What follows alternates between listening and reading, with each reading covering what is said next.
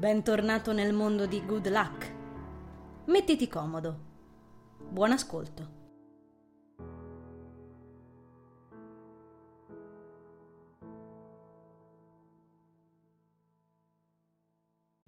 Giorno sei maggio duemilasette. Ricordo una volta in cui eravamo seduti davanti al panorama di Colle Rosso, io, Sara, Teo e Christophe, dopo una delle nostre scarpinate per il paese. Stavamo tutti intenti a gustarci i nostri pasti al sacco, lasciando correre lo sguardo oltre il parapetto, affacciato sullo strapiombo, da cui si scorgevano montagne, paesini e cittadine lontane. Attorno a noi le tortore cantavano tra gli alberi nel primo accenno della sera. Dopo averle ascoltate per un po', Christophe ci disse che in realtà le tortore non cantano, ma scandiscono una frase ben precisa, e cioè la pasta col pesto. Sara e Teo, in quell'occasione, interruppero il loro coretto, intonato sulla sigla di Daitarn, per sghignazzare come matti, mentre io, da quel momento, non sono più riuscita ad ascoltare il verso di una tortora per quello che è davvero. Ormai per me le tortore reclamano i loro piatti di pasta col pesto, ed è con quella frase sulle labbra che sono riemersa dal baratro. Ascoltandole a occhi chiusi, ho incominciato a canticchiare con loro, senza neanche sapere dove fossi e soprattutto senza domandarmi perché cacchio riuscissi a sentire delle tortore. Non so bene quanto tempo sono andata avanti con quel verso tra le labbra, ripensandoci, ma sentivo la mia voce e mi era mancata. Sentivo il mio corpo e la mia gola emetteva un suono.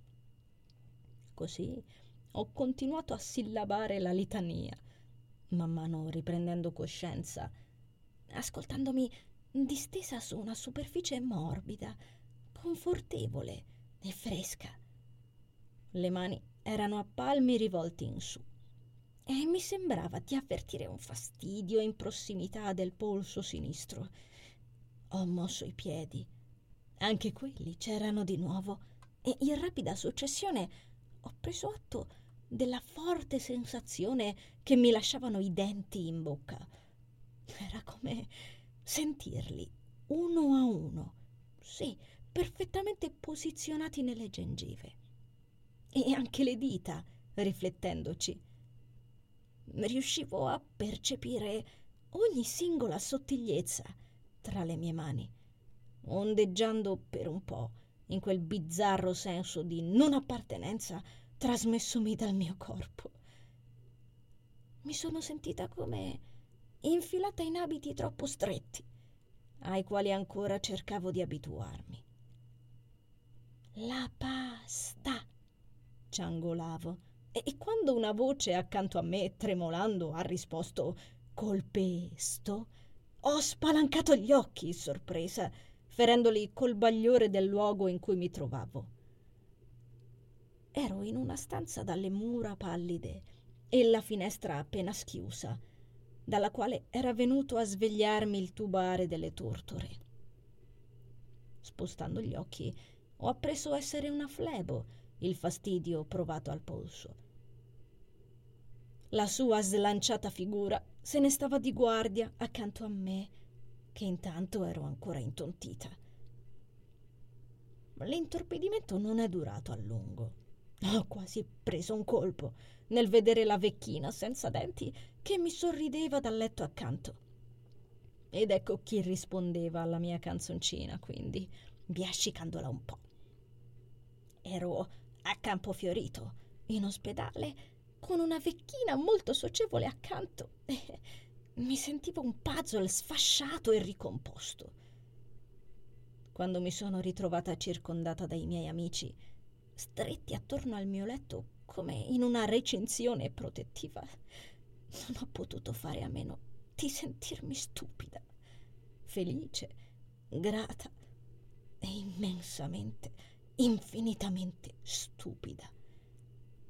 Teo, Chris, Sara e Lisa erano lì a tenermi la mano, quella libera, a parlarmi, a sorridermi e fare battute per allentare la tensione. Ed io mi sentivo così stupida. Perché non avevo parlato con loro mai? Perché non ero riuscita a confidarmi tenendoli all'oscuro di tutto? Ho contemplato la faccia di Lisa, leggendoci tante cose. Stanchezza, sollievo, probabilmente un accenno di rabbia repressa e sicuramente una traccia di paura che ormai si andava affievolendo.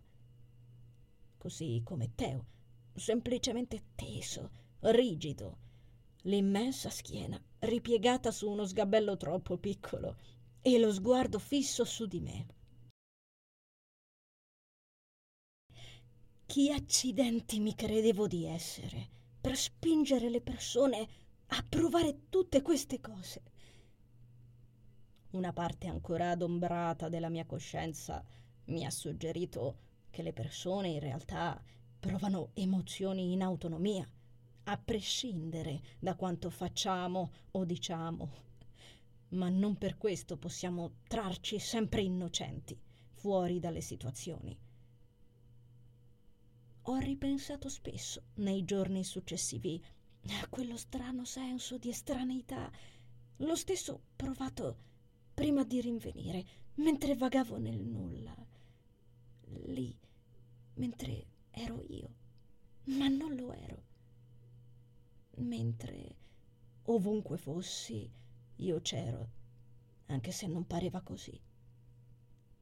Ci penso anche adesso, in piedi davanti alla finestra. Ci penso, ancora stordita dal ricordo di quel luogo misterioso. Guardo fuori, sbirciando il vento timido soffiare tra le foglie, ascoltando il fruscio delle fronde che provano a parlarmi in una lingua sconosciuta. Respiro. Se neanche la morte fisica può realmente ucciderci, di cosa nella vita dovremmo mai aver paura? Ripenso istintivamente alle scene successive al mio risveglio, sedendomi sul letto e distogliendo lo sguardo dall'esterno. La diagnosi di quanto successo mi è stata semplice. Sono andata in shock anafilattico. Ricordo la spiegazione della dottoressa che me l'ha annunciato, mentre accanto a me, con aria attenta e belletto sugli occhi, sedeva Tania, annuendo di quando in quando. L'ultimo antibiotico che ho assunto ha scatenato una reazione allergica, ha detto. E in effetti era una novità, non l'avevo mai preso prima. Ma non è stato la causa del tutto. Ho continuato a mischiare medicine di ogni tipo per quasi un mese. E quello è solo stato l'ultima goccia. Tania, a quel punto, si è offerta di ospitarmi fin quando non mi sarò rimessa in sesto, accordandosi con la dottoressa sulla dieta che dovrò seguire per ristabilirmi.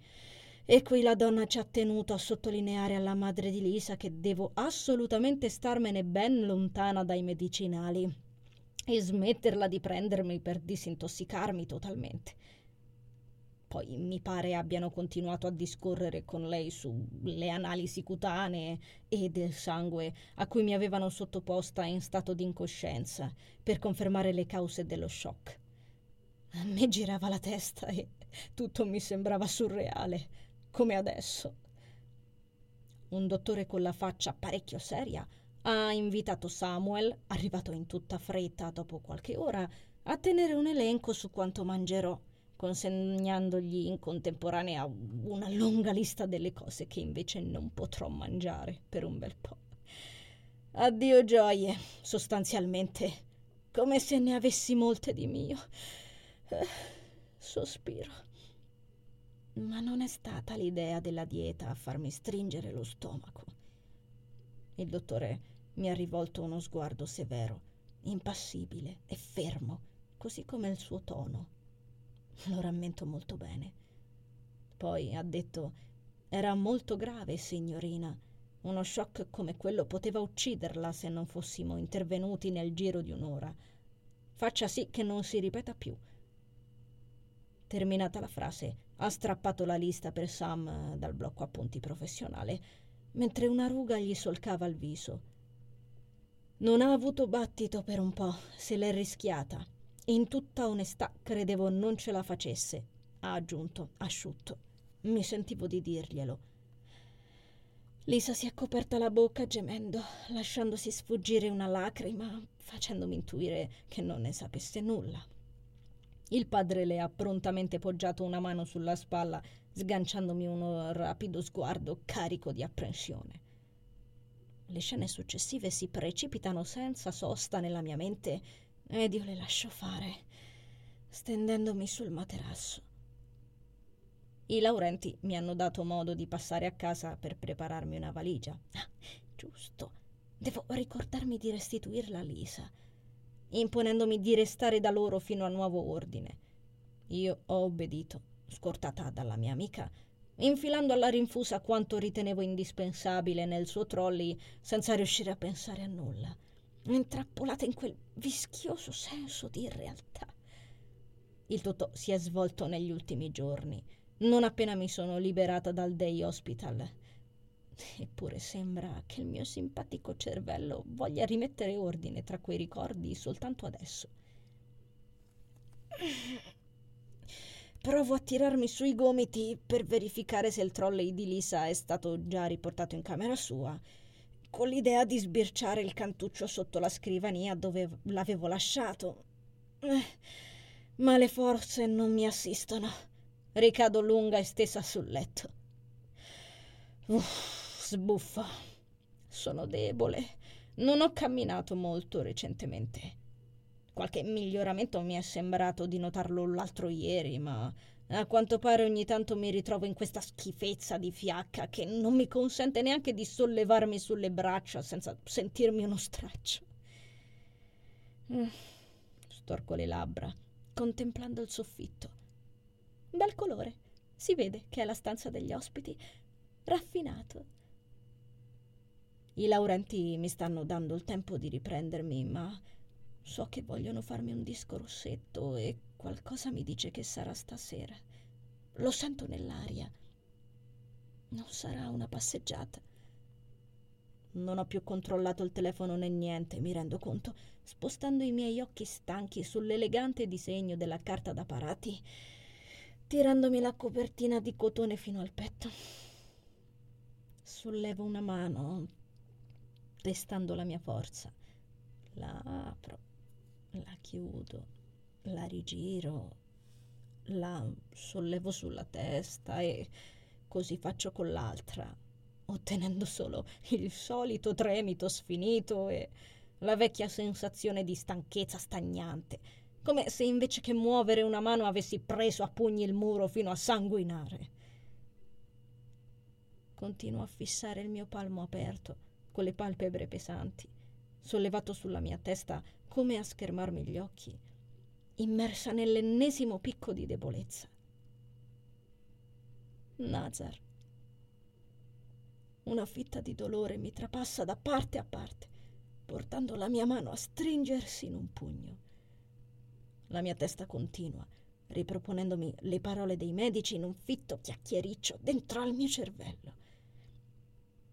Secondo i dottori, la continua e assidua assunzione di medicinali potrebbe aver causato una lunga serie di effetti collaterali, non soltanto a livello fisico, ma anche ormonale, umorale e mentale. Ecco spiegato il mio continuo star male, il mio nervosismo, gli attacchi di rabbia di tutti quei mesi. Però un bozzolo ardente si accende nel mio petto. Sento gli occhi inumidirsi. Però non voglio credere che tutto questo abbia provocato anche il mio sentire la voce di Nazar. Non posso credere sia stata tutta una stupida allucinazione. Appoggio il pugno sul ventre, masticando l'amaro di questo vuoto improvviso. Ripenso a quando ho riavuto indietro i miei oggetti, meticolosamente imbustati a chiusura ermetica, ai brandelli di vestiti che mi sono stati tagliati via dalla pelle, contenuti dentro quella busta così estranea e aliena. Ripenso alla mia punta di stupore nell'apprendere che, per qualche ragione, tra loro c'era tutto, tranne l'occhio blu. Di Nazar erano rimasti soltanto gli anelli del portachiavi a cui era agganciato. Nulla più. Ho tracciato ipotesi su ipotesi, pensando che forse nella confusione poteva semplicemente essere andato perso, poteva essersi sganciato, oppure essere rimasto incastrato nella tasca dei pantaloni. Non ho prove che si sia infine frantumato, avendo concluso il suo compito, come narravano le leggende. Stringo gli occhi. Con una fatica possibilmente più intensa ancora, apro il cassetto del comodino di legno accanto a me, frugando alla cieca, tirando fuori gli anellini che ospitavano l'occhio greco. Li esamino attentamente per l'ennesima volta, la tristezza bloccata in gola come cenere rovente. Eppure sono intatti. Se Nazar si fosse sganciato o fosse rimasto impigliato nei calzoni, non dovrebbero esserci almeno un'incrinatura o qualcosa così. O magari si era rotto il suo anello portante ed io sto solo cercando di raccontarmela. Lascio ricadere la mano in grembo pesantemente. Cazzo! Cazzo!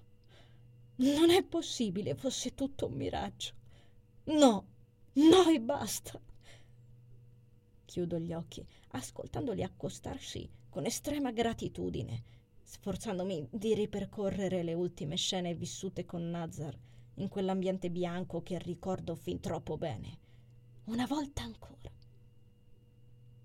Ho passato gli interi ultimi giorni a cercare di scacciare l'orribile sensazione della pelle che si gonfia, la gola che si chiude e la paura, quel terrore così intenso. Mi sono svegliata di soprassalto più e più volte, convinta che il mio corpo si stesse ingrossando di nuovo, terrorizzata. Eppure, anche se adesso sto bene, non mi sento meglio. No, proprio per niente. Una volta superata parzialmente la fase degli incubi, ho incominciato a concentrarmi sulla sensazione avuta mentre perdevo i sensi. Qualcuno stringermi e sollevarmi. Era come se stessi volando via, come se stessi diventando più leggera, trascinata in alto. E poi quel posto. Ne glutisco, rivedendo sotto le palpebre quel bianco morbido. Rivedo la figura di Nazar, sul quale i miei pensieri si sono posati tante e tante volte, non facendomi dormire. Quando ricordo con maggiore chiarezza quegli occhi blu, quegli occhi così veri, così vivi, una lacrima scorre sulla mia guancia. Ed ecco ancora la sequenza in cui Nazar esplode, forse muore, ed io precipito in basso, riprendendo la mia pesantezza. Ripenso a questi frammenti ancora, ancora e ancora. Dov'ero finita? Cos'era quel luogo? E come posso credere, anche soltanto per un istante, che non sia mai esistito? Che Nazar non sia mai esistito? Il sonno corre presto a tendermi le braccia e lo scaccio decisa, rivivendo con pertinacia sotto la pelle ogni singola parte di quell'esperienza. Io so cosa ho visto e so cosa ho sentito. Non è possibile che Nazar fosse tutta una finzione. E quella frase che mi ha detto, quel suono così strano, mi torna in mente soltanto adesso. Cerco di ricordarlo, mi sforzo perché era confuso. lontano, come se gli fosse costato fatica. Rivedo le venature scure allargarsi nel suo volto, sentendo ancora la sua stretta attorno a me per proteggermi un'ultima volta. Il calore, poi, l'amore che sentivo. Era vero, io lo so. La parola mi torna in testa, finalmente.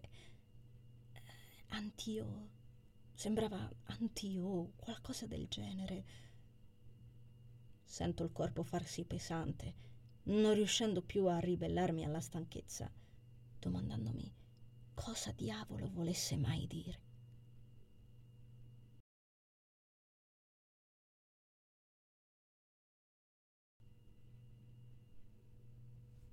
Qualcuno mi scuote per la spalla, ma non riesco subito a sollevare le palpebre nonostante io ci provi. Emetto un mugolio sommesso.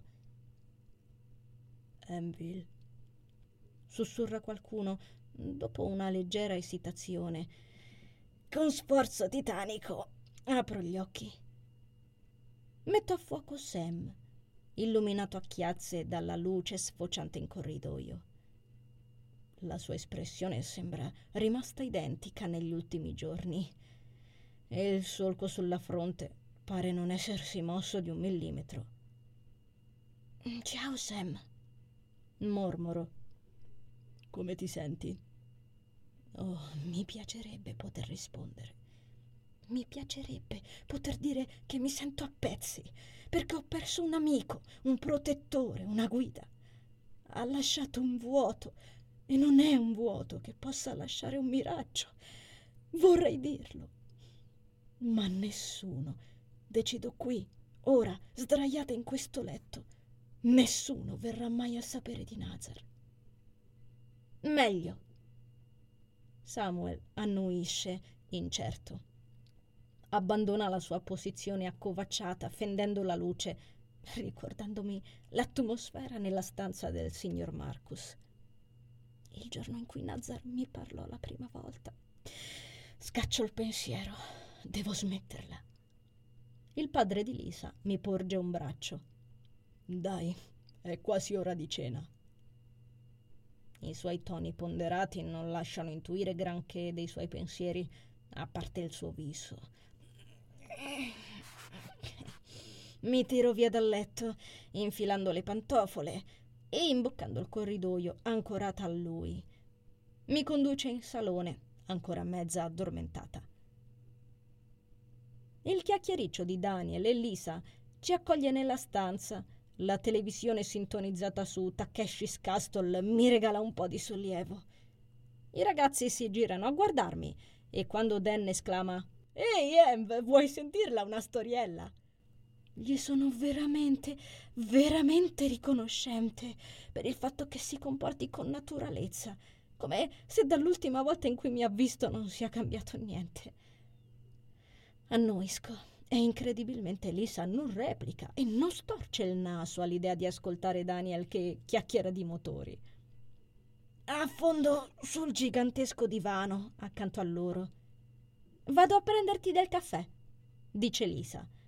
Ci abbatta via, raggiungendo Tania in cucina, mentre Dan sposta una gruccia dall'altro lato del divano per farmi più spazio. Io la indico con un gesto del capo. Ti servono ancora? Mm, sì, ogni tanto sento il ginocchio cedere. Allunga le gambe sul poggiapiedi. Occhieggiamo lo schermo, contemplando un tizio che finisce a mollo dopo aver incespicato malamente su un sentiero di sassi lungo un ruscelletto artificiale. Ridacchiamo. Non è un po' strano che il tuo ginocchio faccia così? Pensavo avessi solo una contusione. Stai così da quando? Gennaio. Osservo incrociando le gambe. Daniel si gratta la testa facendomi notare il taglio biondo e preciso. Sembra debba partecipare a una festa da un momento all'altro, tanto sono messi bene i suoi capelli. Mica come i miei. Mm, forse dovrei farmi una lastra. Risponde. Eh sì, sarebbe ora. Lisa torna col caffè e si siede accanto a noi porgendomelo. La ringrazio. iniziando a sorseggiarlo. Lisa abbassa il volume della televisione, fissando il fratello. Assurdo! Daniel, sospinto da quel gesto, attacca. Tant'è, sai che la Ferrari è stata una motocicletta per un periodo veramente breve. Aggrotto le sopracciglia, annussando il caffè dentro la tazza Disney. Ma dai! Dan annuisce energicamente, con gli occhi accesi. Puoi scommetterci. A essere più precisi, negli anni novanta, quando la Cagiva Moto decise di mettersi a competere con alcuni tra i maggiori colossi giapponesi, producendo questa gigantesca stradale quattro cilindri ad alte prestazioni. Mando giù il caffè, attenta. Per realizzare il motore fu appunto coinvolta la Ferrari, che mise subito a disposizione la sua esperienza. E così nacque il sofisticato settecentocinquanta in linea con valvole radiali, cambio estraibile e distribuzione a catena centrale.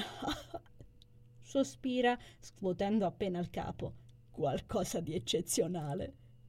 Sorseggio il caffè, sforzandomi di immaginare una motocicletta gigante fusa a una Ferrari, senza aver capito nulla delle ultime parole pronunciate da Dan.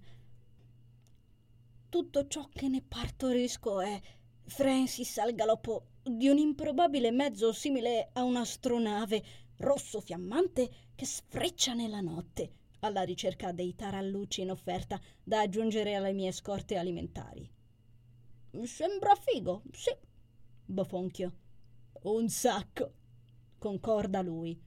Purtroppo però la collaborazione fra i marchi durò poco, portando solo alla nascita di un prototipo e nulla più. Daniel fa un gesto rassegnato con le mani.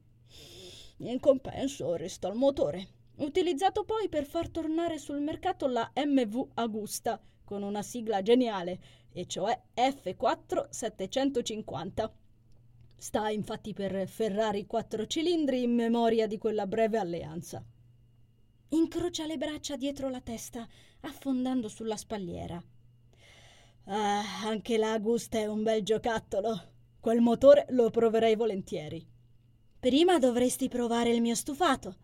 Interviene Tania, sopraggiungendo in salone con una pirofila gigantesca.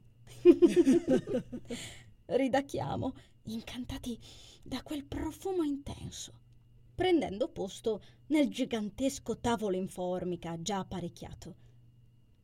Guardo i bicchieri di vetro soffiato, colorati, autentico pezzo da museo dei Laurenti.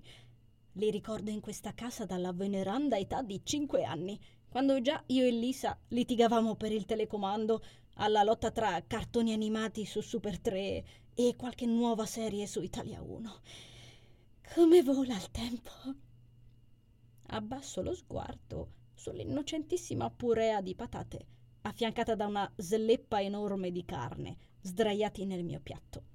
Oh, c'è perfino una ciotolina con l'insalata e del pane appena sfornato. Ah, profumatissimo. Da quando sono ospite qui ho realizzato quanto tempo era passato dall'ultima volta che qualcuno ha cucinato e apparecchiato per me. E ne sono stata felice, mangio sempre benissimo, ma starsene a dieta davanti al favoloso stufato di Tania è veramente tosta. Consumiamo i nostri pasti tra diversi discorsi e battute, dopo aver spento la televisione, ed io fatico a mangiare la carne. Ho spazzolato purè, insalata e pane, ma questa non mi va proprio giù. Sono abbastanza sicura che Tania mi tirerà le orecchie se non la finisco. Sorrido nonostante il pensiero, perché è piacevole ultimamente sentirsi a casa, sapere che a qualcuno sta a cuore la mia salute. Sforzandomi di finire la tagliata, comincio ad avvertire qualcosa di malcelato dietro i discorsi sul più e il meno. Non saprei bene come mai. Sarà che Samuel non ha parlato molto, a parte discorrere della famigerata moto Ferrari con Daniel. O forse saranno le occhiate sfuggenti di Tania, che con la chioma così ben raccolta Deve essere una dote di famiglia, tanta cura per le capigliature. Mi ricorda Lisa in un modo impressionante. Stesso naso, stessi zigomi, stesse orecchie. Gesticolano anche nello stesso modo. E per la prima volta mi chiedo come stia mia madre.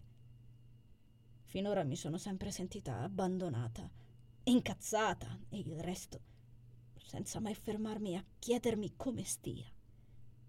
So che qualsiasi cosa stia accadendo non giustifichi la loro assenza, ma mi viene da pensarci. E per quanto riguarda mio padre non serve domandarmi come stia, considerando il casino dell'ultima volta.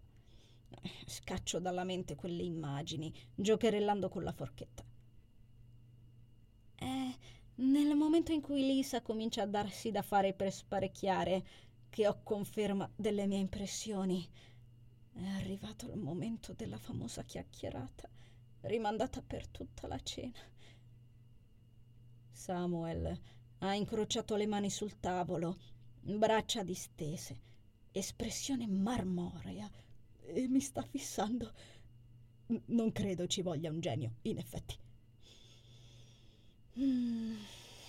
Inspiro lentamente. Quindi avevo ragione.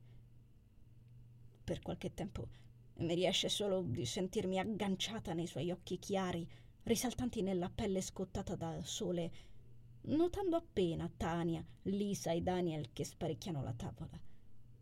Samuel mi ha sempre ricordato un vichingo, quindi non mi stupirebbe se conficcasse improvvisamente un'ascia nel tavolo prorompendo «Envil, sei un casino! Sacrifichiamoti agli dèi e beviamoci sopra! Skol!» o roba simile. Mi gratto la nuca. Non so se i vichinghi parlassero così, ma comunque. Ragazzi, potreste lasciarci soli con Envil? Ho fatto uno scatto parecchio violento, come se avessi scordato che Sam sia in grado di parlare.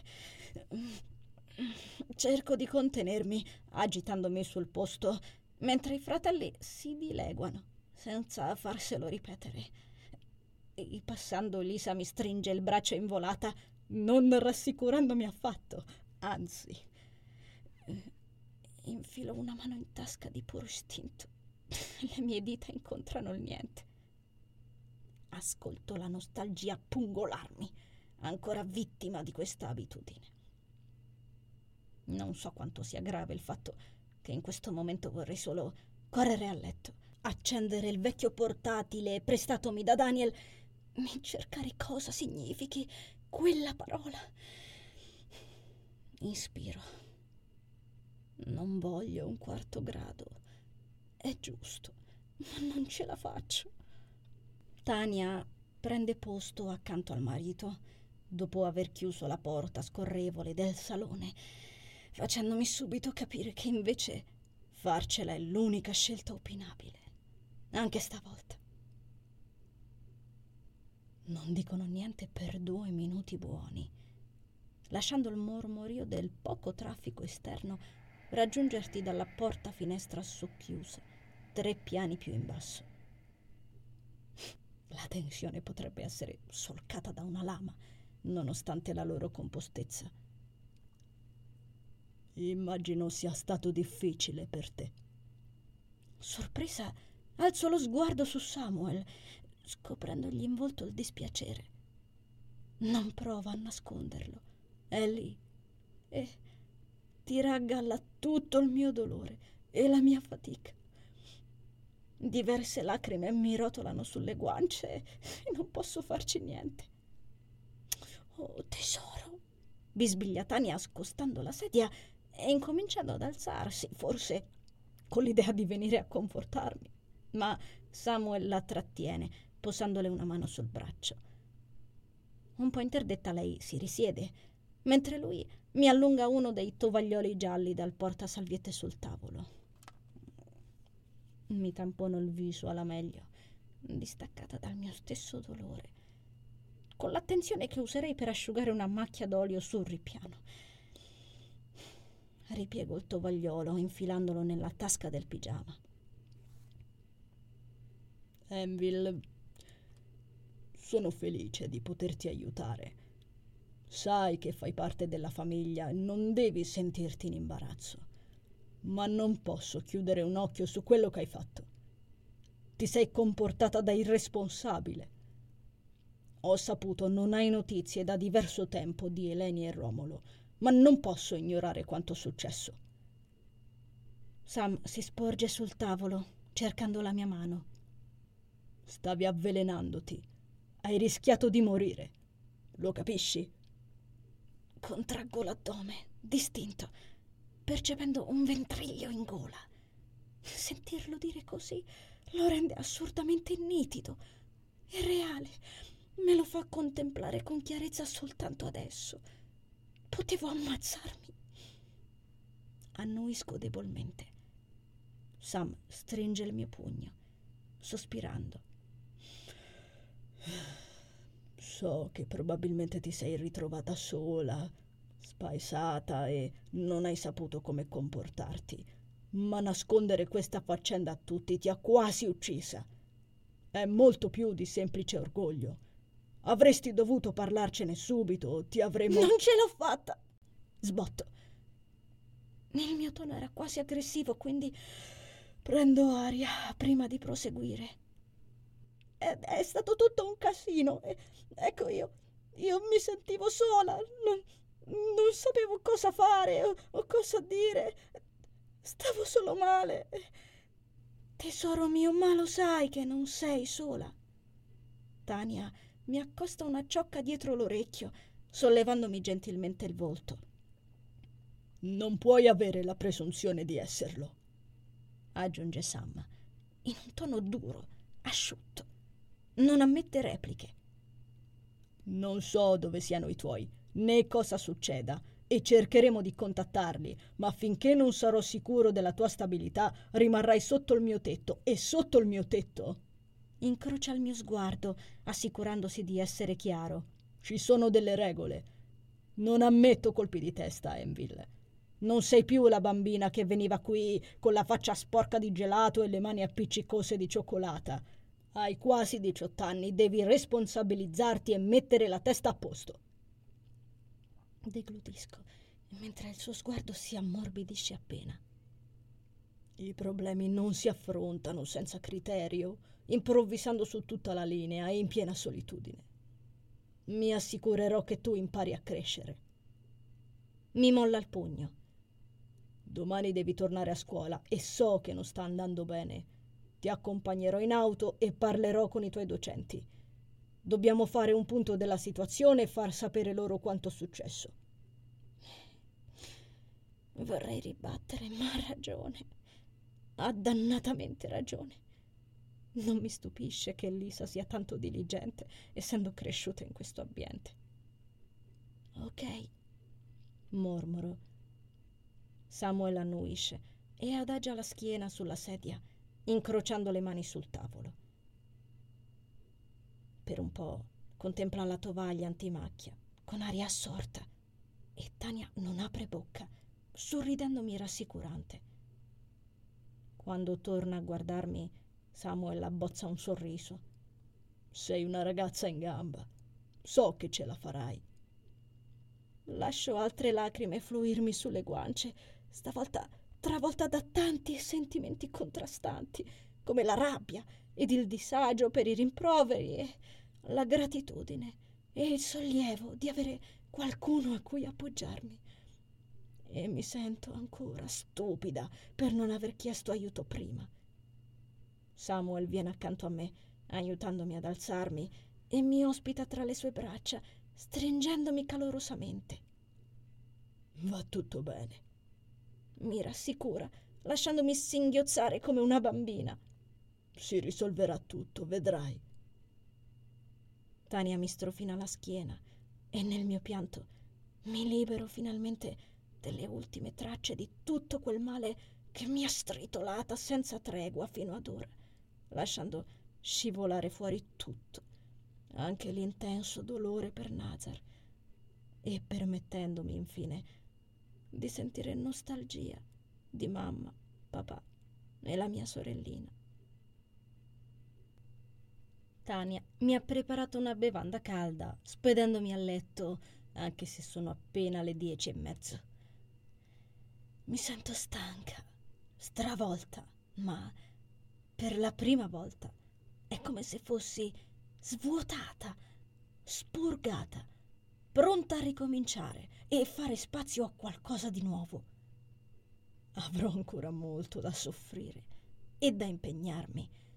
So bene quanto ancora ci sia da fare, ma finalmente mi sento pronta per affrontare ogni cosa. Il peso del portatile di Daniel mi sta stancando le ginocchia, lasciandomi un'anteprima di quanto sarà difficile l'arrampicata nella quale scalzerò finalmente questa debolezza. Ma non voglio scoraggiarmi. Posso farcela. Una mini gialla d'epoca ammicca dallo schermo, invitandomi ad aprire internet. Mi faccio coraggio. Per incominciare ho bisogno di accettare il passato, lo so, ma con Nazar è diverso. Non so cosa sia successo e non riesco ancora a farmene una ragione. Devo cercare quella maledetta parola. Digito quanto ho sentito pronunciare da Nazar su Google con il cuore in gola e mi ci vuole meno di un minuto a scovarne il significato. Secondo il programma di traduzione era una parola in greco, quindi esiste, quella parola esiste ed io non potevo conoscerla. Purtroppo neanche questo dimostra nulla. Nazar potrebbe comunque essere un parto della mia fantasia, magari ho sentito male. Per quanto questa parola sia a colpo certo, esattamente come l'ho digitata, magari sono solo stata fortunata. E il fatto che proprio questo suono significhi qualcosa non prova niente. Eppure, secondo internet, antio vuol dire addio. Mi accascio sul cuscino. Allora è così. Nazar è morto. Copro la bocca per nascondere un gemito, sovrastata dal dolore. Premo i pugni sugli occhi, imponendomi la calma. Devo smetterla di piangere. Non serve, mi fa stare peggio e se comincio a piangere non la smetterò più. Devo distrarmi un attimo e non pensare a questa storia, convincermi che l'occhio blu fosse soltanto un'allucinazione e che quindi non ci sia stata proprio nessuna morte. Sì, farò così. Gradualmente riesco a calmarmi un po', trovando la forza per riemergere dal buio. Accedo in Facebook cercando qualcosa da fare. Qui da Lisa c'è il modem, con il wifi la connessione è fantastica e il sito si apre senza sforzo, facendomi sorridere al pensiero del mio computer Nick, lento come una tartaruga. Ecco, cosa mi farebbe bene? Doppiare. Sfogarmi un po', va bene incidere qualsiasi cosa, una qualsiasi. Potrei leggere una fottuta lista della spesa e sentirmi meglio in un momento così. Domani devo trovare una scusa, prendermi del tempo per me e correre a casa. I diversi messaggi mi riportano al presente, addirittura quattro email. Ultimamente devono essere tutti impazziti. Cliccandoci sopra non mi ritrovo meno sorpresa. Uno dei messaggi è stato spedito da Holly. Uh, l'anteprima già parla da sé. Ciao Envy, mi è sembrato di capire che stai poco bene. Come l'ha capito? Uh, sospiro. Forse dovrei parlarci e basta. Ormai è venuto tutto a galla con la maggior parte delle persone. Non avrebbe senso continuare a fare mutismo con lui. Non ne ho più interesse e avrei modo di indagare sulla sua fantomatica vera natura, citando Nazar. Le mie priorità e le mie esigenze stanno cambiando, tra l'altro. E sono stanca dei misteri. Davvero stanca.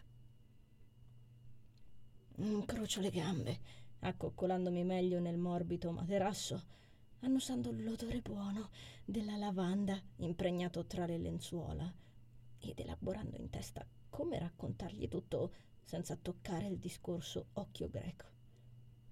Nel frattempo spilucco la posta. Mi ha cercato anche Marina, la nipote di Marzia, per chiedermi se va tutto bene, che nonna non riesce a sentirti e non sei andata più da lei. Già, è vero, sarei dovuta andare al lavoro, ma invece me ne stavo a fare la trapezzista tra vita e morte. Ciò mi porta a riflettere sullo scenario candido in cui Nazar diceva fossi sospesa, figurandomelo improvvisamente come una sala d'attesa. La constatazione è folgorante. Ecco, stavo dunque aspettando un verdetto e l'ombra nera che ha coperto il cielo mi scuote un brivido. Possibile che Nazar... Scuoto la testa irritata e basta. Sono su Facebook per cercare di non pensarci a questa storia. Dannazione. Mi appunto mentalmente di chiamare Marzia domani, preparandomi all'idea di dover strillare tutto il tempo per essere sentita, facendomi affibbiare dieci nomi diversi come al solito, continuando a leggere la posta. La terza email è sempre di Oliver. Anche qui domandava che fine ho fatto, ripetendo di essere a Roma, se vogliamo vederci, eccetera, spedita a diverso tempo prima dell'altra. Oh, vacca porca, non ho nessuna voglia di occuparmi anche del nostro incontro. Mi gratto di nuovo la testa. Dovrei darmi una calmata. Alla fine si tratta solo di fargli capire quanto è irritante usando paroline dolci mentre mangiamo un gelato. Credo. Le altre due email sono solite pubblicità che non mi interessano, quindi mi decido ad aprire completamente il messaggio più recente di Oliver.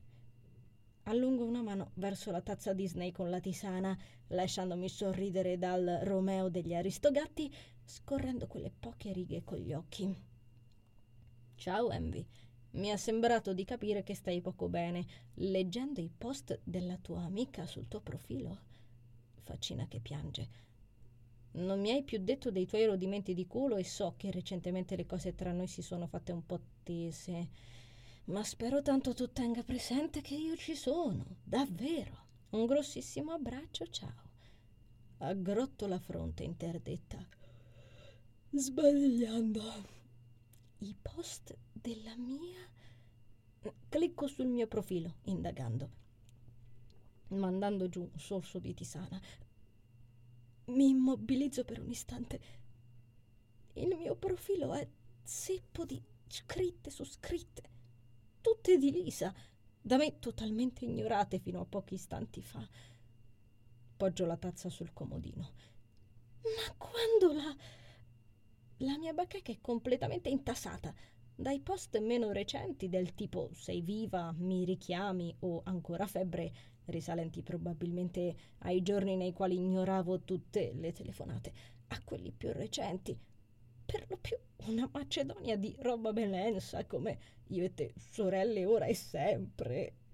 Forse potrai piegarti ma non ti spezzerai. Combatti e vinci, se avrai bisogno io ci sarò, eccetera. Avrò del tutto ignorato le notifiche, così a naso.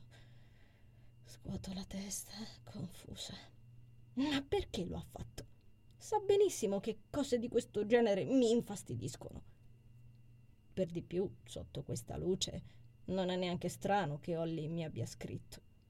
Lo capirebbe pure un imbecille o un perfetto sconosciuto in questi termini, che non sto passando un bel periodo. Sbirciando sul mio profilo, ovviamente. Con tutta la calma conferitami, inizio a cancellare uno a uno i post di Lisa, confusa e vagamente irritata. Dovrò farmela spiegare questa cosa. Boh. Anche Lisa sta impazzendo? Ecco, dovrò occuparmi anche di questo, mi dico, massaggiandomi una tempia e rinunciando a dare una risposta accurata a Holly. Eh, chi se ne frega? Ai, scolo la tisana ustionandomi e batto la risposta in un frenetico ticchettare di tastiera. Ciao, sì, in effetti non sto passando un bel periodo. Ho avuto qualche rogna con la salute e per il resto soliti casini con i miei, la scuola e bla bla bla. Niente di grave. Grazie per il tuo interesse. Faccina che ride perché... Buonanotte. Fatto. Ci può stare, no? Rispondo velocemente anche al messaggio di Marina, rassicurandola che contatterò sua nonna al più presto. Le ho fatto uno stringato riassunto su quanto successo negli ultimi tempi, molto più articolato di quello spedito al giovane stalker, e non era poi tanto lungo. Oh, libero un altro sbadiglio. D'accordo. Chiudo il portatile e spengo la lampada, tirandomi nuovamente la coperta fino al petto. Mi sistemo meglio sul materasso e non appena chiudo gli occhi il mondo bianco torna a profilarsi dietro le mie palpebre. L'ombra nera. Nazar. Spalanco gli occhi, ritrovandomi a contemplare l'elegante andatura smorzata della carta da parati, avvertendo di nuovo il sapore amaro del dolore. Incrocio le mani dietro la nuca, contraendo la mascella. Ci risiamo. Non posso andare avanti così. Impazzirò. Rimango in questo modo, incastrata nella nuova morsa di malinconia per non so quanto tempo, mentre la testa macina ricordi, torna nel morbido candore, rivede gli occhi blu di Nazar e lui esplode. Ancora, ancora e ancora. D'improvviso un'idea si accende nelle tenebre con la delicatezza di un lume. Potrei comprare un altro occhio greco. Ma certo, come ho fatto a non pensarci prima? Anche secondo le leggende, quando si rompe un occhio greco va rimpiazzato, tra l'altro. Forse, mi dico, mentre le palpebre ricominciano finalmente a farsi pesanti, è andato perso soltanto il vettore. Forse, se gli trovo una nuova casa, Nazar tornerà da me.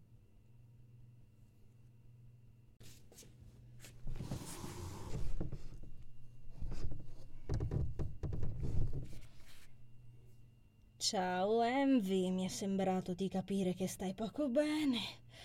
Come l'ha capito? Sospiro. Forse dovrei parlarci e basta. Ormai è venuto tutto a galla con la maggior parte delle persone. Non avrebbe senso continuare a fare mutismo con lui. Non ne ho più interesse e avrei modo di indagare sulla sua fantomatica vera natura, citando Nazar. Le mie priorità e le mie esigenze stanno cambiando, tra l'altro, e sono stanca dei misteri. Davvero stanca. Incrocio le gambe, accoccolandomi meglio nel morbido materasso, annusando l'odore buono della lavanda impregnato tra le lenzuola ed elaborando in testa come raccontargli tutto senza toccare il discorso occhio greco. Nel frattempo spilucco la posta. Mi ha cercato anche Marina, la nipote di Marzia, per chiedermi se va tutto bene, che nonna non riesce a sentirti e non sei andata più da lei. Già, è vero, sarei dovuta andare al lavoro e invece me ne stavo a fare la trapezzista tra vita e morte. Ciò mi porta a riflettere sullo scenario candido in cui Nazar diceva fossi sospesa, figurandomelo improvvisamente come una sala d'attesa. La constatazione è folgorante. Ecco, stavo dunque aspettando un verdetto e l'ombra nera che ha coperto il cielo mi scuote un brivido. Possibile che Nazar... Scuoto la testa irritata e basta. Sono su Facebook per cercare di non pensarci a questa storia. Dannazione. Mi appunto mentalmente di chiamare Marzia domani, preparandomi all'idea di dover strillare tutto il tempo per essere sentita, facendomi affibbiare dieci nomi diversi come al solito, continuando a leggere la posta. La terza email è sempre di Oliver. Anche qui domandava a che fine ho fatto, ripetendo di essere a Roma, se vogliamo vederci, eccetera, spedita a diverso tempo prima dell'altra. Oh, vacca porca, non ho nessuna voglia di occuparmi anche del nostro incontro. Mi gratto di nuovo la testa. Dovrei darmi una calmata. Alla fine si tratta solo di fargli capire quanto è irritante usando paroline dolci mentre mangiamo un gelato. Credo. Le altre due email sono solite pubblicità che non mi interessano, quindi mi decido ad aprire completamente il messaggio più recente di Oliver. Allungo una mano verso la tazza Disney con la tisana, lasciandomi sorridere dal Romeo degli Aristogatti, scorrendo quelle poche righe con gli occhi. Ciao Envy, mi è sembrato di capire che stai poco bene, leggendo i post della tua amica sul tuo profilo. Faccina che piange. Non mi hai più detto dei tuoi rodimenti di culo e so che recentemente le cose tra noi si sono fatte un po' tese, ma spero tanto tu tenga presente che io ci sono, davvero. Un grossissimo abbraccio, ciao. Aggrotto la fronte interdetta, sbagliando. I post della mia... Clicco sul mio profilo, indagando, mandando giù un sorso di tisana. Mi immobilizzo per un istante. Il mio profilo è zeppo di scritte su scritte, tutte di Lisa, da me totalmente ignorate fino a pochi istanti fa. Poggio la tazza sul comodino. Ma quando la... La mia bacheca è completamente intasata dai post meno recenti del tipo sei viva, mi richiami o ancora febbre, risalenti probabilmente ai giorni nei quali ignoravo tutte le telefonate, a quelli più recenti, per lo più una macedonia di roba belensa come io e te, sorelle ora e sempre, forse potrai piegarti ma non ti spezzerai, combatti e vinci, se avrai bisogno io ci sarò, eccetera. Avrò del tutto ignorato le notifiche, così a naso. Scuoto la testa, confusa. Ma perché lo ha fatto? Sa benissimo che cose di questo genere mi infastidiscono. Per di più, sotto questa luce, non è neanche strano che Olly mi abbia scritto. Lo capirebbe pure un imbecille o un perfetto sconosciuto in questi termini che non sto passando un bel periodo. Sbirciando sul mio profilo, ovviamente. Con tutta la calma conferitami, inizio a cancellare uno a uno i post di Lisa, confusa e vagamente irritata. Dovrò farmela spiegare questa cosa. Boh, anche Lisa sta impazzendo? Ecco, dovrò occuparmi anche di questo, mi dico, massaggiandomi una tempia e rinunciando a dare una risposta accurata a Olly. Eh, chi se ne frega? Ai, scolo la tisana ustionandomi e batto la risposta in un frenetico ticchettare di tastiera. Ciao, sì, in effetti non sto passando un bel periodo. Ho avuto qualche rogna con la salute, per il resto soliti casini con i miei, la scuola e bla bla bla. Niente di grave. Grazie per il tuo interesse. Faccina che ride perché... Buonanotte. Fatto. Ci può stare, no? Rispondo velocemente anche al messaggio di Marina, rassicurandola che contatterò sua nonna al più presto. Le ho fatto uno stringato riassunto su quanto successo negli ultimi tempi, molto più articolato di quello spedito al giovane stalker, e non era poi tanto lungo. Oh, libero un altro sbadiglio. D'accordo. Chiudo il portatile e spengo la lampada, tirandomi nuovamente la coperta fino al petto. Mi sistemo meglio sul materasso e non appena chiudo gli occhi, il mondo bianco torna a profilarsi dietro le mie palpebre. L'ombra nera. Nazar. Spalanco gli occhi, ritrovandomi a contemplare l'elegante andatura smorzata della carta da parati, avvertendo di nuovo il sapore amaro del dolore. Incrocio le mani dietro la nuca, contraendo la mascella. Ci risiamo. Non posso andare avanti così. Impazzirò. Rimango in questo modo, incastrata nella nuova morsa di malinconia per non so quanto tempo, mentre la testa macina ricordi, torna nel morbido candore, rivede gli occhi blu di Nazar e lui esplode, ancora, ancora e ancora.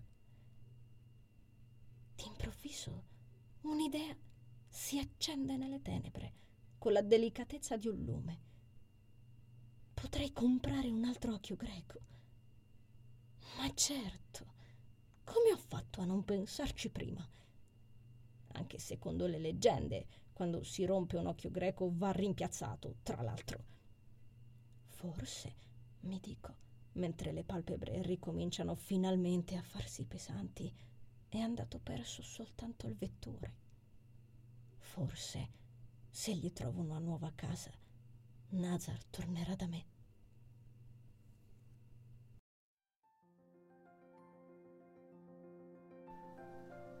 Caro viaggiatore, grazie per aver ascoltato l'episodio. Il viaggio riparte la prossima settimana e potrai intraprenderlo ogni venerdì con l'uscita del nuovo capitolo. Seguimi sulla mia pagina Instagram Sheila Rosati Parole su Vita per rimanere sempre aggiornato sui contenuti. Ti aspetto sempre qui. Conservo il tuo biglietto. A presto!